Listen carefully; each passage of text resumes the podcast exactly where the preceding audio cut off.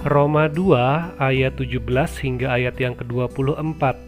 Tetapi jika kamu menyebut dirimu orang Yahudi dan bersandar kepada hukum Taurat, bermegah dalam Allah dan tahu akan kehendaknya, dan oleh karena diajar dalam hukum Taurat dapat tahu mana yang baik dan mana yang tidak, dan yakin bahwa engkau adalah penuntun orang buta dan terang bagi mereka yang di dalam kegelapan, pendidik orang bodoh dan pengajar orang yang belum dewasa, karena hukum Taurat engkau memiliki kegenapan segala kepandaian dan kebenaran.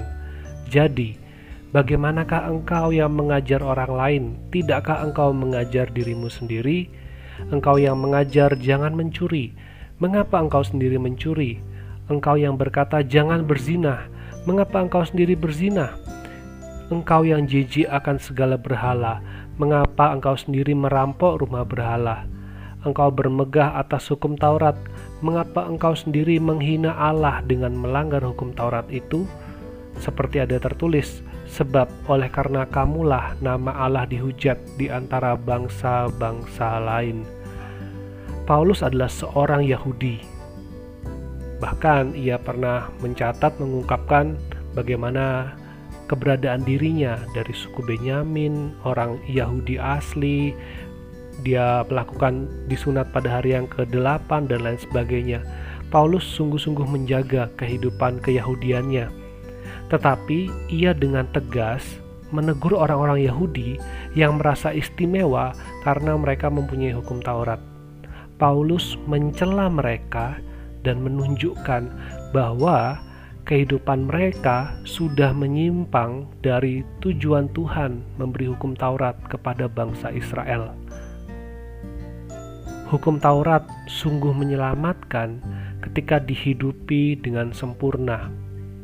Tetapi Paulus melihat bahwa orang-orang Yahudi pada masa itu mereka tidak sungguh-sungguh menghidupi hukum Taurat Bahkan mereka karena bermegah dalam hukum Taurat, mereka merasa lebih baik dari bangsa-bangsa lain dan mereka merasa bangsa yang lain tidak diselamatkan. Mereka merasa bahwa semua orang harus menjadi Yahudi untuk diselamatkan.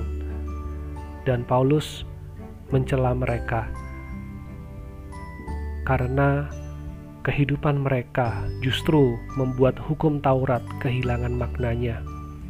Hukum Taurat hanya menjadi aturan yang dihafal, tetapi tidak sungguh-sungguh dimengerti, tidak sungguh-sungguh dihidupi.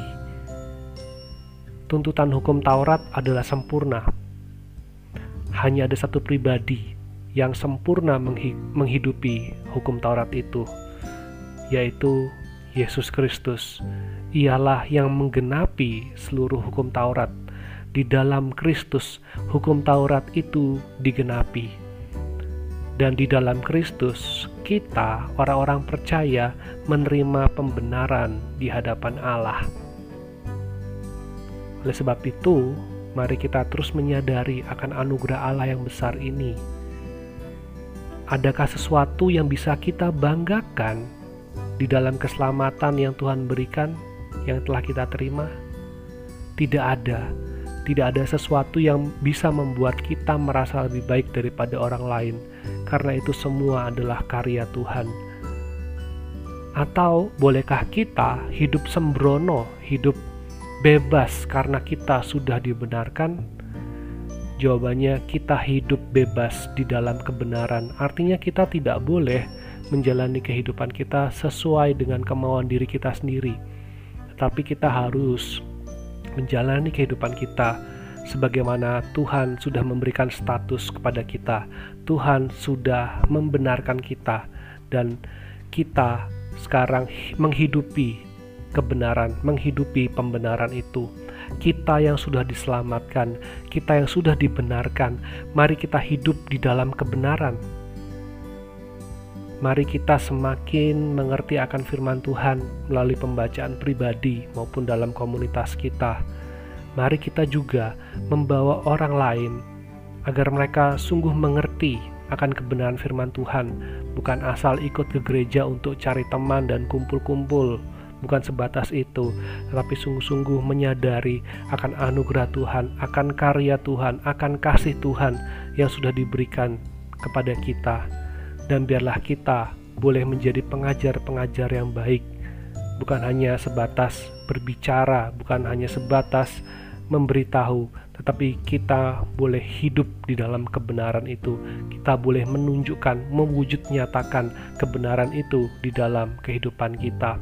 Kiranya firman Tuhan ini boleh menolong kita untuk senantiasa rendah hati di hadapan Tuhan, untuk senantiasa rendah hati di hadapan sesama dan biarlah melalui kehidupan kita banyak orang semakin mengerti akan kebenaran di dalam Tuhan. Tuhan menolong kita, Tuhan Yesus memberkati.